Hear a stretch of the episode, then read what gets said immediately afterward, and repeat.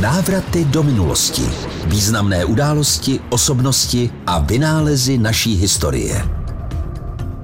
Bořivoj první.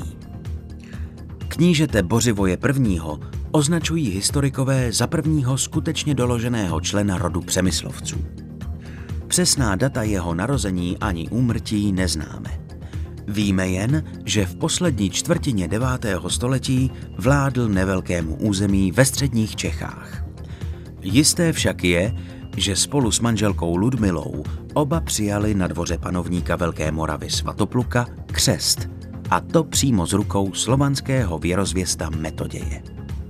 Stalo se kolem roku 882. A nešlo jen o symbolické gesto. Bořivoj I. skutečně na českém území začal šířit křesťanství.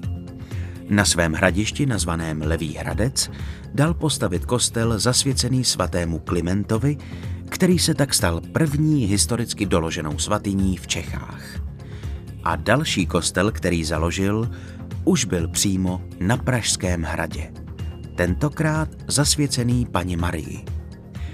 Kristiánova legenda označuje knížete Bořivoje I. za prvního zakladatele svatých míst. Tím, že přijal křesťanství, otevřel přemyslovcům možnost vybudovat životaschopný, centralizovaný stát. Návraty do minulosti s Vojtou Kotkem.